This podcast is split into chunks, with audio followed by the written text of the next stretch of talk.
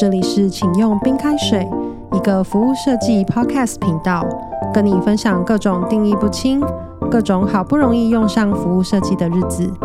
让我们用听四张黑胶唱片的时间，一起来聊聊今天的故事吧。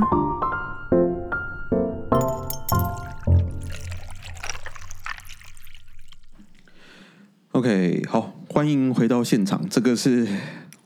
我现在哎，我就有点忘了说我们是第几集，但是就是这是我们访问健达的下集，真正的下集，就是我们很意外的，我们居然要录上中下集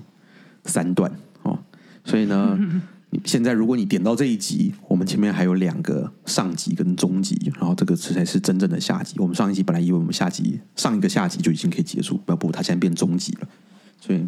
这是下集。那我们快速 recap 一下我们前两集哦聊了些什么。在上集的时候呢，我们快速的聊了一下呃君达的背景，然后来聊了开头聊了两个。呃，案子的类型，一个是讲情趣用品的，一个讲到了 KFC。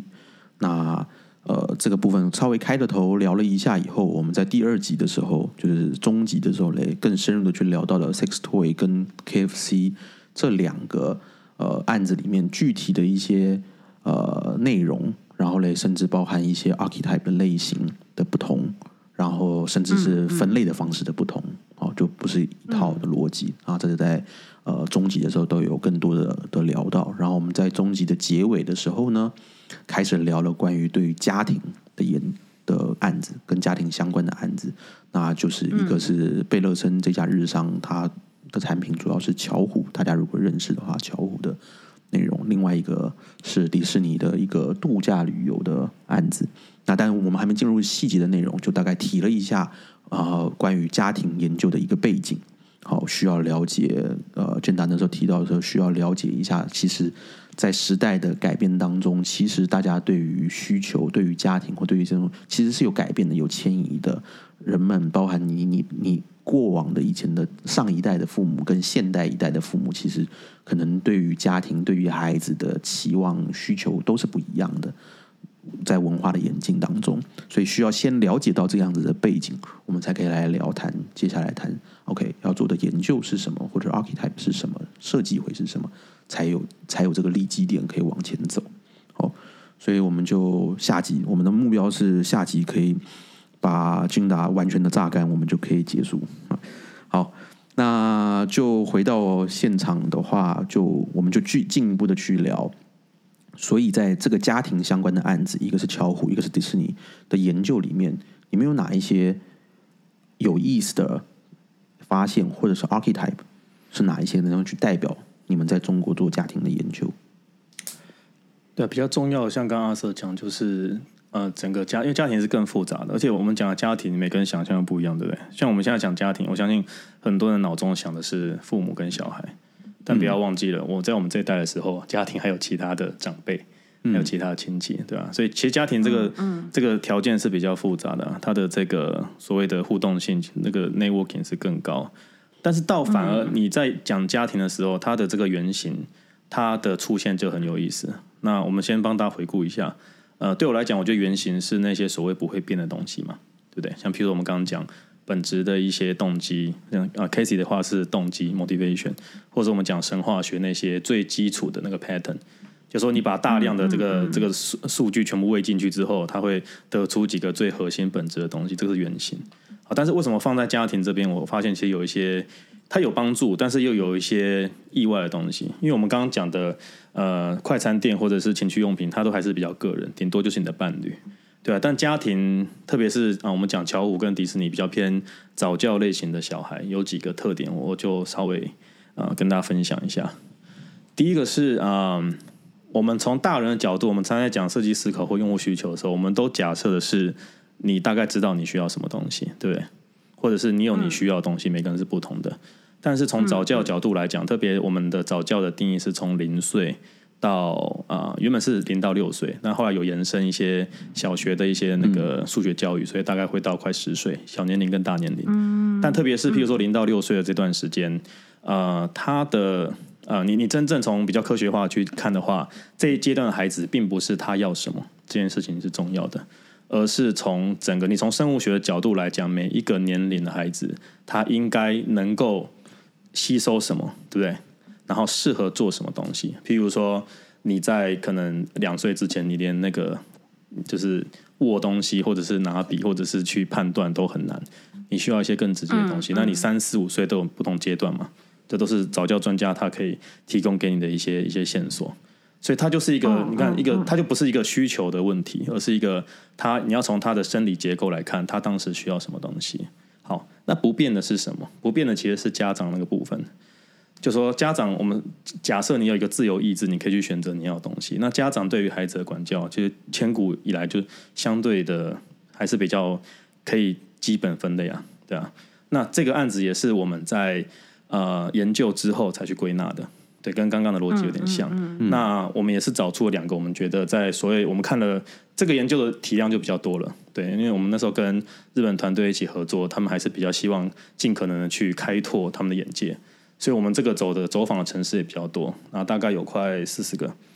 家庭，哦，对对。还好，我以为是四十个城市，四十没有没有没有，四十个家庭，但是他的 stakeholder 很多啊，因为他有爸爸，对，我们我们其实是妈妈，然后孩子跟那个呃主要看护人 caregiver 以外的人，我们都有做，哦所以一场的体量又比之前大。反正因为从这样的一个范围当中，我们发现两个变数还是比较重要的。那一个其实就是摄入程度的多寡，对吧、这个也是很非常简单到不行的一个变数吧，对不对？就譬如说，比如设呃置在摄入家程度庭的摄入他的教育对没和错。教养，不管是你的意愿或能力的问题，这两个都含，所以它又更复杂了。有些是有意愿没能力，有些是两个都没有，嗯有些是相反，对啊。所以不管是能力或意愿，就是你实际真正的摄入程度的多少，这个我相信在我们刚刚讲家庭的变迁当中，你也看得出来嘛，对不对？并不是说现代的家长才忙，其实在我们那个年代，很多家长也很忙啊，嗯，对不对？像呃做生意啊，或者是做其他那个，就是比如说你要在现场的行业，你的摄入程度你想，但是你做不到，嗯啊都不管，它就是摄入程度高低，它根本决定了就是这个教育的一个一个现状。然后另外一种很有趣，就是它是对权威的一个呃靠近的程度。那比较偏左边，我们可以讲说他是更倾向权威的。权威意思就是说，他相信有一个标准，然后并且他希望依据这个权威，就你告诉我要做什么。对，所以像我们以前的联考或者是这种所谓有打分数的，这个都是很标准，就是说哦，我做东西要有效果，因为他相信权威，比如说跟别人去比较也是一种权威。他对这个 authentic 的东西的追求，一种是更偏向权威式的，但权威不是说要凶或体罚哦，这不是同一件事情。它有一个相对标准的。那权威的另外一点就是弹性，弹性指的是说啊，没关系啊，就像我们刚刚讲，你犯错啊，那我也不知道要什么东西，你都去试试看嘛。为什么一定要有标准？为什么一定要像巧虎一样？嗯，对不对？你看巧虎巧虎的整个虎虎声都很压抑啊，嗯，对啊，为什么做什么橡皮？筋拉的紧不紧的这一条，对，巧虎做什么，就是就算妹妹就是被欺负了，就是也是巧虎的错，巧虎都要道歉，对啊，其实巧虎还蛮辛苦的，好，对啊，那所以这两个变数，我们就会发现大概会有大致的四种，对不对？然后这个这时候我们就会区分。对啊，但我我们还是强调一下，就是早教跟所谓的家庭还是比较复杂，比如还有第三代长辈的，嗯，还有我们刚刚讲，其实上有长辈，然后下有我们刚刚讲，从生理构造上面，他不是需要，而是应该要的这个孩子的东西。因为其实从主要的那两个变数，你刚刚讲那两个变数，主要是主要的那个 caregiver 的状态嘛，对对吧？其实，但是就像你讲的，一个家庭的复杂度里面，比如说，如果主要的负责是爸爸，那好，你研究爸爸，可是妈妈的因素一定在这里面。对。那或者甚至你是三代同堂的，你爷爷奶奶，甚至有的时候在中国有些家庭，爸妈都在工作，其实爷爷奶奶是长时间陪伴，但是是。我我当然这有可能主要的 caregiver 或者主要的决定者还是爸爸或妈妈，但是呢，嗯，爷爷奶奶的陪伴时间其实可能占有更长的时间，是，对吧？嗯，这就很复杂了。对。那呃，那如果提到就是说，那这样去区分的用意是什么？就是到底为什么这个东西很重要？呃，我觉得从这个案子的角度，倒就不像是刚刚情趣用品说我要去聚焦找到那个机会点，而是让它原本这个有单一价值观或者是特定用户假设的这样的一个产品，对不对？一种有所谓明确教育价值观的产品，能够去拓展。嗯这就是我刚刚讲所谓比较偏碎片或者是比较偏细分的嘛。你现在很难有一个产品可以满足到所谓大部分，虽然你觉得你有精力在做了，对不对？但是呃，真实情况就是大家对于所谓的价教育价值观跟他的需要就是非常不同。嗯，所以这就是变成是呃单一价值观的东西，其实比较困难。像日本其实很标准是一个单一价值观，譬如他觉得呃素质教育很重要，对不对？然后学科不重要。但你说你能跟中国家长或者是所谓呃东亚儒家文化圈人说升学或知识不重要嘛？对，当其他孩子都在起跑的时候，他就觉得说，哎啊，很听巧虎的话，那巧虎要不要顺便教他们一些 英英文或数学的东西？对啊，那只是看怎么去符合他原本的那个品牌去做包装啊。这举个例，所以所以你看，我们刚刚讲那个摄入程度跟对权威的这个分，就会分四种。我我简单大家分享一下嘛。譬如说，有一种叫做偏向权威跟摄入度高。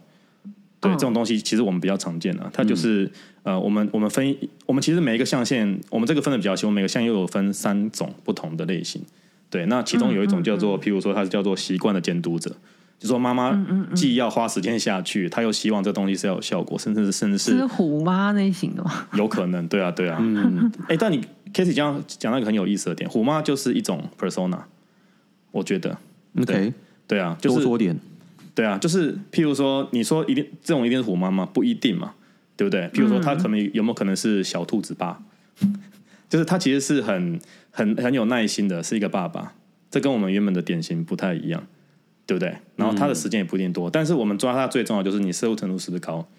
对他其实是很在，所以我们叫做监督者，就是说他其实是，譬如说我们有一个呃类型的故事是，爸爸其实没有很长时间花在孩子上面，但他会远程，这听起来有点恐怖啦。其实从道德观念，我们要再去讨论一下，就是他希望在他不在的时候，他也能够知道，就像你的宠物一样，你不在的时候，你也希望知道它的这个过程是什么。他不会给我装监视器吧？对啊，啊，这个我们是有很很注意这个隐私，所以那时候我们也考虑到这个 ethnic 的问题，对啊。但我意思就是说，他其实也不一定是我们想象的说妈妈要全程跟着，或者是要求他什么，他可能也是觉得素质很重要，没有时间。但他其实对于摄入程度，他其实是有花心思在下面的，并且他觉得所谓习惯或者有标准的养成是重要的。那他可能没时间这就是我刚刚讲 persona，因为同一个 archetype，它可能有好多种不同 persona。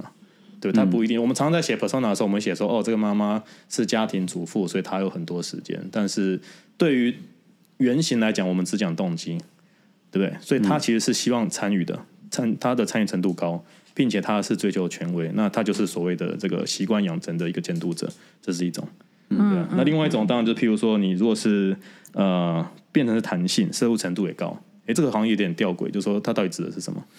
那这种我们发现有一种类型叫做就是呃整个沉浸环境的创造者，就是说他自己知道他不需要太摄入，他希望给孩子自由，要弹性，对不对？然后也知道你可以去尝试新的，但他很想花时间下去，他很想要就是一起下去打球。那妈妈能做什么？所以我们会发现也有种类型，这也是很现在很常见。就是说我虽然不知道，或我也没有强迫，但我尽量就是营造这个环境给你。所以他跟刚刚那种第一种人又有点不太一样。这个这种类型的，我们就要设计的是更多样的，你就不要只是单一种，就他就是不喜欢打分数，或者是不喜欢蒙特梭利系列的有可能，对啊，或者我们刚刚讲说，他不喜欢有一个单一说哦，呃，就是巧虎就一定要是怎么样子类型的，有没有可能是不同类型？但是你有很多去尝试的空间，所以他从呃产品的这个广度跟深度来讲，他的选择又跟刚刚第一种有点不太一样了。嗯，对，非常的细。其实这样的话，四个象限，你三个，我们那时候有十二种用户的原型，对啊，为了让下集顺利录完的，我们就不展开讨论。好，OK。所以在这些，我觉得其实就是延续这个讨论，因为我觉得我们刚刚从最开始谈 Six Toy、KFC，哦，Six Toy 的原型其实是说，呃，一样找到了两个 variable，然后呢，呃，一个是一个一个一个 matrix，所以它有四种类型，哦，对不对？Six Toy 的其实那两个是什么？一个是经验程度嘛，一个是经验程度，一个是自己还是自己还是伴侣，对。对，所以有一个这样子的分类，然后嘞四个动物，然后到 KFC，然后 KFC 的话，那时候讲了一下那个 AT 分类法，那叫什么？AT 的原名，一种反正神话故事的角色的人的，名吧，对，对，它是一个人名，叫阿尔奈汤普森，嗯对，阿尔奈汤普森分类法，一个民间故事童话的分类方式，然后呢，来去描描述说，因为 KFC 的那几个原型是比较偏向，就是哎，这种不像这种哦，我已经找到了什么特定的什么 variable，让它分类出来，其实不是，而是有更多偏向于它的故事的或者是他的行呃呃态度的，或者是动机的方面的方呃去描述那个 archetype，然后到刚刚讲到的那个关于家庭的部分，当然是以巧虎为主来说，诶，一样是回到了两个 variable，但是呢，也一直在强调的一件事情，是因为前面的两种案子其实都比较偏向于个人，或者顶多就是 couple。嗯嗯，但是呢，到了巧虎的案子又是家庭，就是 archetype 用在家庭，但实际上虽然我们还是以主要的 caregiver 作为研究的，或者是主要的分类，就是说所谓的呃所谓的摄入程度跟权威的分类，对吧？然后一样四个象限，但每个象限又有三个细的，这没有细讲，但是我们能够感受出来，就是对于人的研究，哦，嗯，有。在用 archetype 或我们刚刚一直在讲原型，我们也把字定义清楚。就是如果我们讲原型，其实就是讲 archetype，对吧？然后呢，如果我们讲 persona，我们中文就用人物画像、人物志、人物志。OK，哈，这个中国用叫人物画像，对，好，人物志，好，所以人物志跟原型，好。那所以刚刚延伸到谈到家庭的部分的时候，其实我就觉得它带来了一个。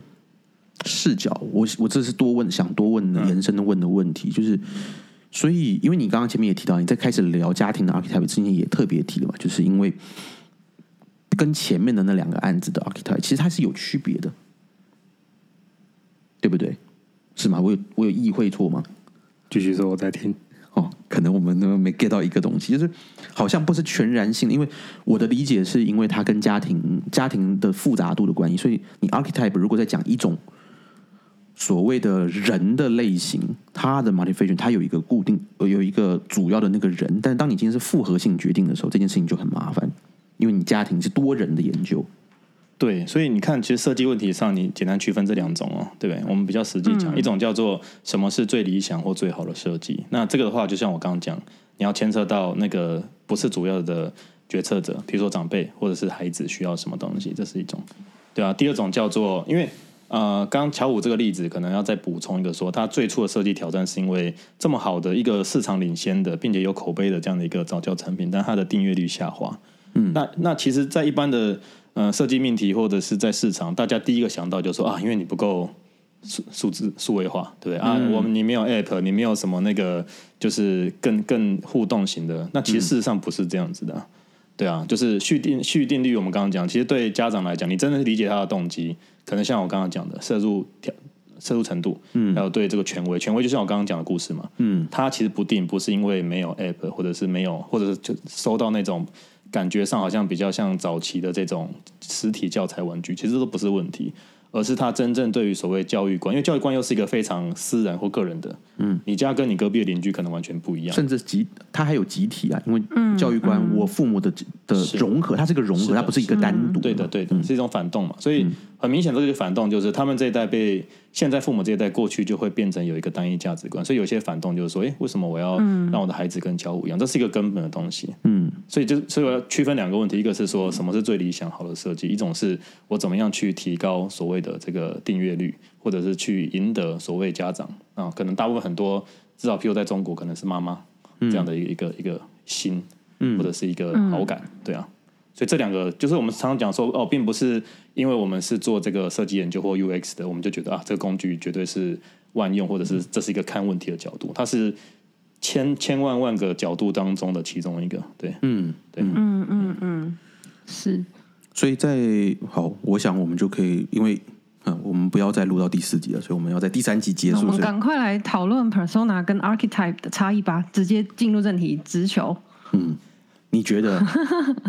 我觉得，嗯，我我觉得它其实不是两个完全分开的。如果如果有一个图像的话，我觉得它有点像是，呃，有一个一个大大的一个叫 archetype 的当中去包含不同的 persona。嗯，对啊。那再讲复杂一点，然后这个大的球可能是，如果是三 D 的话，它可能是在背景，就说它其实是这些我们表面上看到这些人物故事当中最终的那个最基础的原型。我我这样分好了，举几个例子，就是 persona 跟 archetype 最大的差别是，一般我们在用 persona，比如说不管是早期广告公司或设计公司，它都倾向讲一个很具体有这个 demography 的一个故事啊，比如你会给他，我们最常看到就是给他命一个名字，对不对？嗯，他有特定的性别，然后他有特定的什么喜好啊，那他其实也为什么有些会模糊，就是因为很多 persona 他也讲这个 hope 跟 fear，比如说他的期望跟他的恐惧。但它都是依附在一个很特定的一个 demography，它有具体的这个年龄跟生活环境，对，譬如说一个没有钱的大学生，但这些都是条件，对啊。那 persona 其实有很多种，但是你有可能，比如说我的我的比喻就是 persona 就是一个具体的情歌啦，对啊。archetype 在讲的是你讲你唱了那么多情歌，其实这世界的情歌就是那几种嘛，嗯，对不对？第一种叫做我爱你，你也爱我；第二种叫做我爱你，你不爱我。大概就是第三、第四种，不会有第十种。但是千千万万的情歌，你一下用这个青花瓷，一下用一个月亮，那下次用一个水果，西瓜、榴莲，对不对？香蕉、葡萄、豆浆、油条，你你还是其实设计师跟创作者一样，他们都在找一些新的东西，或者是所谓新的设计，对啊，这都是相对比较表面的。它背后其实归归类起来。大致不会脱离几种很根本的一些原型，嗯，对。但是 persona 我觉得有它，它有它的好处。我再补一个，然后看一下 Casey 想聊的 persona 一个好处就是你会发现哦，你在自己的团队里面沟通，或在跟客户，你终究还是会牵涉到 persona。所以有点像是说，呃，你的 persona 其实是用 archetype 去推导出来的，对不对？譬如说我们刚刚讲说，哎，那个小白兔。但是你讲小白兔，大家可以理解那个最重要的本质是什么。但是你真的要让他打动他记得小白兔的话，我们还是会讲到说：哎，你看上一次我们去那个成都的一个家里面，那个那个小女生，对不对？然后她的单亲家庭，她的学姐告诉她什么，所以她是小白兔，或者说，哎，她最近刚刚交了一个新的男朋友，那们的关系是什么？这种 persona 的故事其实很容易可以让大家感同身受或者有代入感，对吧？这是 persona 平常在讲的好处。对，但 persona 问题就像我们刚刚讲，就是说 archetype 它才是真正去告诉你那些情歌或千千万万的这种表象当中，它最后本质的那个共同的那个 pattern 是什么？这个是非常重要的。嗯嗯嗯嗯。那我我我可以我这样嗯，应该说这样分享，我觉得呃还算蛮清楚。我我我还蛮好奇的是是什么契机让你。嗯，因为我想说，大家可能也许原本都是用 persona，就像你说的，那是在什么契机下你会想说我要来加一样这样其他不同的概念，还是说是因为遇到什么样的呃，也许是困难，或是你想要突破什么事情，所以我们选了一个不同的方式来来呈现呢？非常非常喜欢 Casey 这个问题，对啊，嗯，其实对，就像讲，其实我们这个工具，因为问到重点就是说，很多工具并不是。你先去了解这工具，然后你试着去证明它有用。它的确是你在使用过程当中，你有一些呃经验，或者是你想要有更有效率的方式来获得好的设计方案嘛？对啊，我我讲两个可能触点好了，然后再讲一下就是后来怎么在内部我尽量推行用 Archetype 去沟通。对啊，其中有一个点算比较早期吧，就是呃那时候在呃纽约的研究所毕业，其实我第一份工作是做游戏设计的。然后游戏设计那时候，嗯，我就对游戏的那个理那个结构跟它的机制很有兴趣。嗯，对啊，那那时候我看到了一个很有趣的一个叫我记得叫 Bartle 的一个，它叫做啊玩家呃玩家的类型的那个理论，叫做 Player Theory。嗯，对啊，Player Type Theory，它其实很简单，它其实就分了四种。那它的呃点就是一个是比较偏向探索自己内在。比如比较偏 self，一个是 world，一个说比较偏向探索自己，另外一个就是比较偏向探索世界，就是自己跟世界。嗯然后另外一个轴叫做就是 acting 跟这个 inter interact。Acting 就说我我直接单打独斗，比如说我那种战斗型的拳击就是一种 acting。嗯 interact 就说你一定要去接触，比如说塞尔达，你去探索这个环境，那你就是右下角那个比较偏 explorer。嗯，对啊，这个算是我比较早期去接触到这种。我觉得还是比较偏神话学，或者是比较偏向这种呃心理学的这种典型。虽然以前在研究广告的时候也知道荣格的理论，嗯，但是这个 Bartle 的这个理论我觉得非常漂亮，因为它你看，其实游戏的类型跟游戏的角色跟游戏的这个设定千千万万种，对啊。但虽然它这个理论其实比较偏向是那个大型的角色扮 M M O R P R P G 的那个呃游戏，他在讲说所有里面的玩家。哦，然后大概就是分这四种，嗯，killer 对，有些进去就是想要去把人家干掉的、杀人的，嗯，有一些是 achiever，就是他是个人想要达到成就，他不在意其他的伙伴对，有些是进来单纯就想 social 聊天认识朋友的。那我觉得这个理论非常漂亮，它几乎就是完全涵盖了就是在游戏世界、虚拟世界里面互动的这个这个角色。所以这个也造成在我至少我个人在呃 Frog 或在我们做这种比较偏创新型的方式的话，我就一直会记住巴头的这个理论，他怎么样去理解到一个世界里面重要的一些动机。嗯，因为他刚刚讲那两个，一个 act 跟互动跟自己的这个行动，然后一个是个人内心探索跟向外，这个就是基本上你游戏驱动最重要的两个变数了。对啊，他解释了几乎没有什么游戏的玩家类型或那个类型是没有包含在里面的，这是第一第第一个点啊。第二个点其实是我这个有点半开玩笑讲，就是我们那时候呃也在乙方嘛设计咨询做久，然后有时候我们就研究回来之后，我都跟团队讲说，你会觉得每次做好像都一样啊？为什么？对，就像很多我相信很多人就是做那个呃用户研究或做这些不管 persona 的时候，都会想说，哎，怎么又来了？又是一个什么利己的小资女，然后又什么喜欢交朋友的人？然后我就开玩笑说，哎，我们要不要下把上一次的那个专案的东西直接套到这次来用就可以了嘛？对啊，好像没有差别，对啊，那当然是玩笑话嘛。那不，我跟你讲，有一些有一些 做研究的公司就是这么干。理解啊，但其实你会发现，其实它有它的道理啊。你看，所有的玩笑话里面都有部分的真理嘛。所以那时候我们我们就去研究说，那为什么会有这个情况？它不是不好，对啊。所以我觉得那是一个过程，就是说你慢慢会发现，其实研究不一定要去找所谓你不知道或者是所谓猎奇性的东西，或者是我们讲那个很不一样的。其实你要去想，什么东西是不变的，对不对？那些很基础的这些 archetype 其实不变的。我我们要变的应该是说。在这些不变的原型当中，这个是就像情歌一样，你情歌几乎写不出我们刚刚讲那几种类型，你爱我，我不爱你，我爱你，一起爱，对不对？然后，但是你可以在所谓的时代性上面去赋予它新的一些创意跟能量。嗯，简单讲就是你不要去发明一个新的需求，所有的需求，人生活的一些动机跟驱动力，基本上，我觉我个人是觉得是固定的。你你不要去发明这个东西，你不要去说啊，我发现了一个全新的需求，其实不会的。嗯嗯对，但是你可以用基本原型的需求，比如电影也是一样，皮克斯所有的电影原型都是一样，但它放在墨西哥，它放在中国，它放在这个葡萄牙或放在日本，它会会有会有全新的，对，或放在中南部的一个小朋友的一个家里面啊，那其实都。是一个全新的故事跟创意，但你会发现他的这个整个英雄旅程或他的动机是不会变的。嗯，对啊，这就是我们讲的，这是我个人对所谓什么叫做呃 human center 以人为本的这个设计的一个某一种角度的看法吧。嗯，对啊，对啊。嗯，我想我我想我想确确认的啊，就是不是确认，就是说驱动，因为你刚刚讲嘛，其实其实如果让我们回头谈，所以原型对你来说，我们讲 archetype 这件事情，原型对你来讲其实就是。人根本的动机、驱动力，我都不不好意思讲需求，因为老实讲，需求就当然看你讲什么 level 的需求嘛。需求有太多，但是最原始的动机跟驱动力，是你最主要关注的吗？好问题，其实不是，这可能是最近最后一个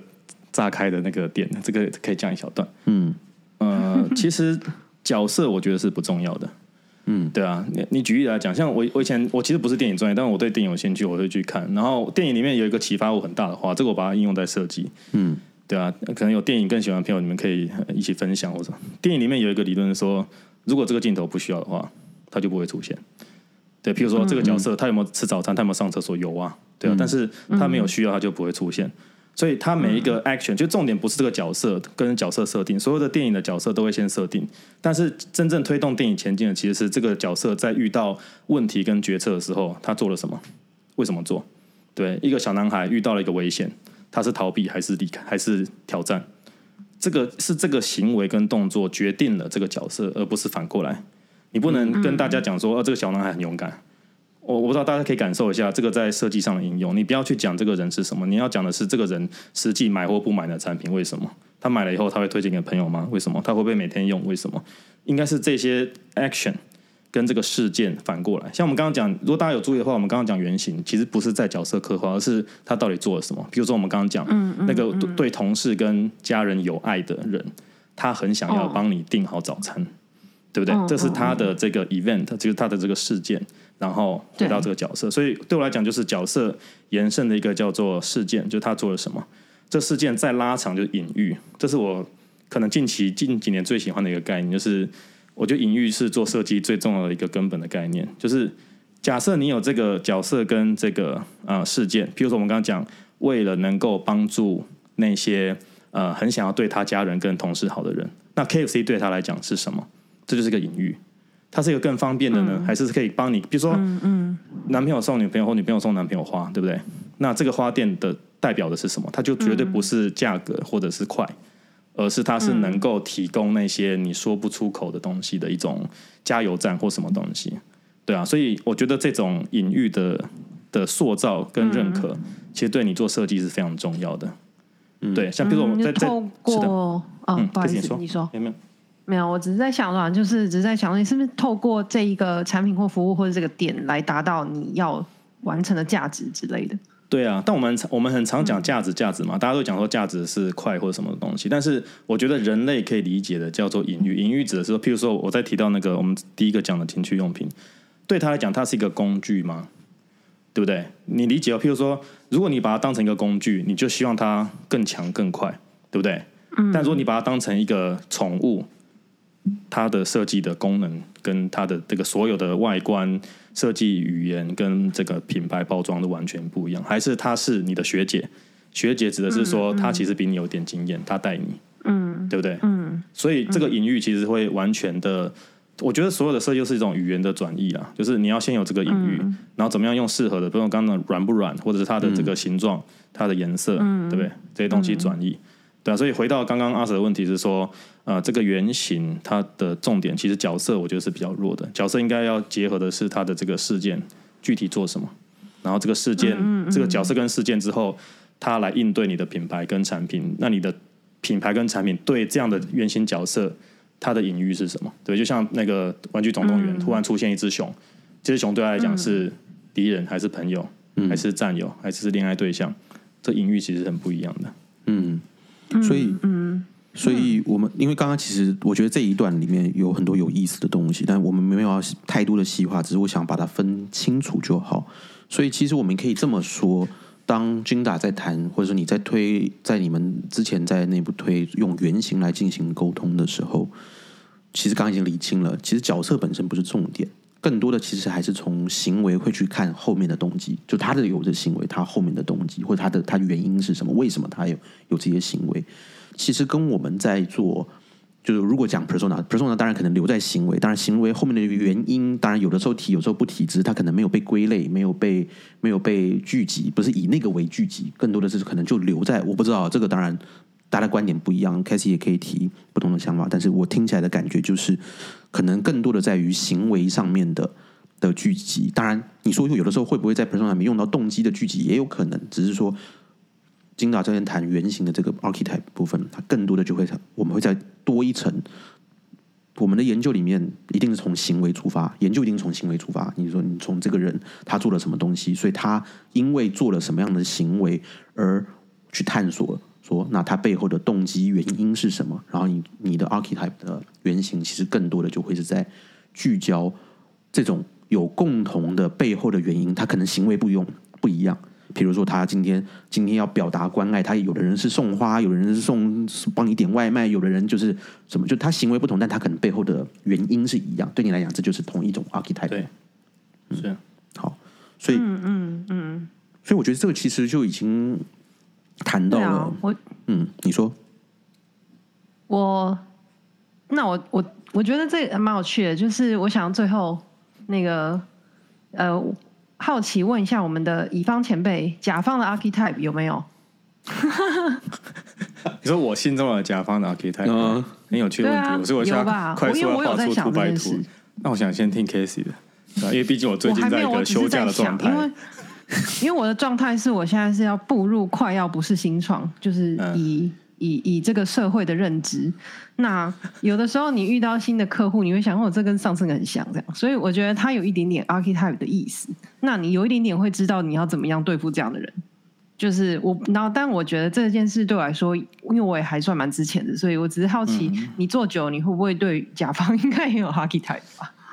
呃，我我试着回答看看有没有回答到你的问题。我我应该是这样判断，因为你看，我刚刚下午才接了一个第一次呃遇到甲方的嘛。我觉得第一个关键字跳出来应该是信任啦。所以从从这个角度来讲，就是呃，譬如说甲方不管是已经合作过或者第一次的，其实大部分很多都是第一次合作嘛，对啊，我我倒不会让他想要知道说哦，我们过去做了什么东西，或者是呃你的能力，但特别是在中国这边，他不一定就说你的能力当重要，但可能他不是全部，对不对？这大家都理解。对啊，所以我反而在想的是，我觉得信任的这个建立是首要目标。我的剧情是从这边展开的，所以我所有的安排其实重点其实很，你你一旦设定你的这个情节，比如你的这个影集的第一集是建立信任，你其实会知道你做很多事情。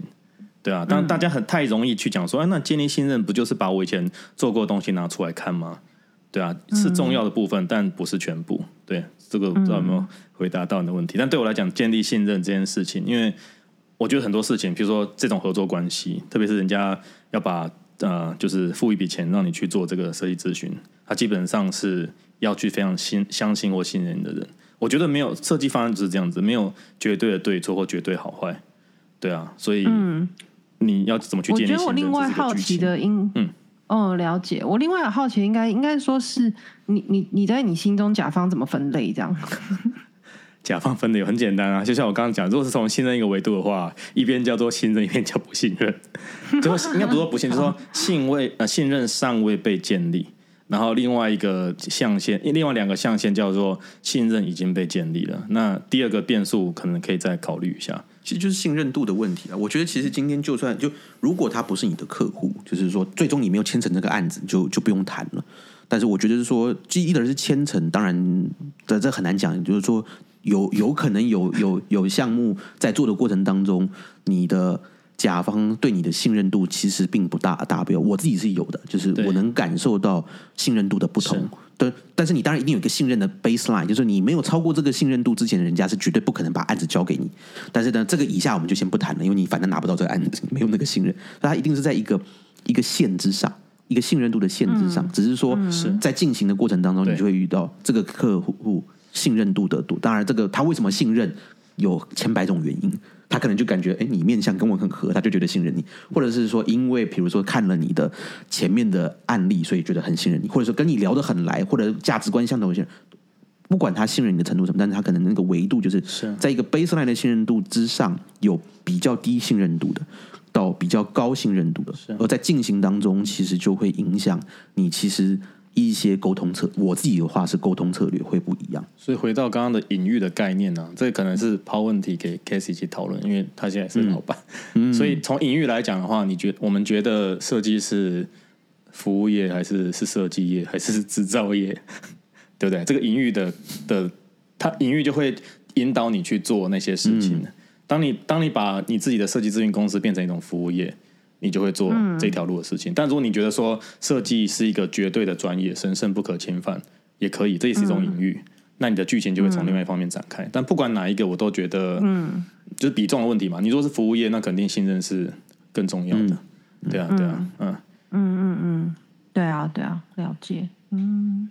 酷，挺好的。我觉得今天就可以收在这儿了。这个结尾挺好。有啊，非常谢谢你分享，我有感受到 storyteller 的。的的厉害，对不对？讲故事，你看，我们就开头就说了，所以我们第一集就讲了，对吧？你今天找到一个说故事大师，你看我这个 tag 下，只要以后要听到 storyteller 这个关键字，这一集就三三个小时起跳。希望不要降低你们的那个续续续听率，不会不会，我觉得挺好的。好，那我们今天就谢谢金导啊，到我们。嗯，谢谢，很高兴认识你，高兴认识你，有机会可以台湾见，谢谢 k e y 谢谢阿 Sir，好，那就谢谢，那谢谢大家的收听，拜拜，大家，拜拜，好，下次见，拜拜。请用冰开水是一个让服务设计的实务工作者一起聊聊天、交换想法、一起成长的平台。我们很任性的会专注在我们觉得有兴趣的服务设计工作日常跟相关的知识内容，也正在慢慢规划不同的交流跟分享方式。我们想邀请听到现在的你，如果觉得有兴趣参与这个服务设计的共享平台，请到节目资讯栏中点击连接，帮我们填写回馈表单。未来如果有延伸阅读的资料或活动消息，可以再分享给你哦。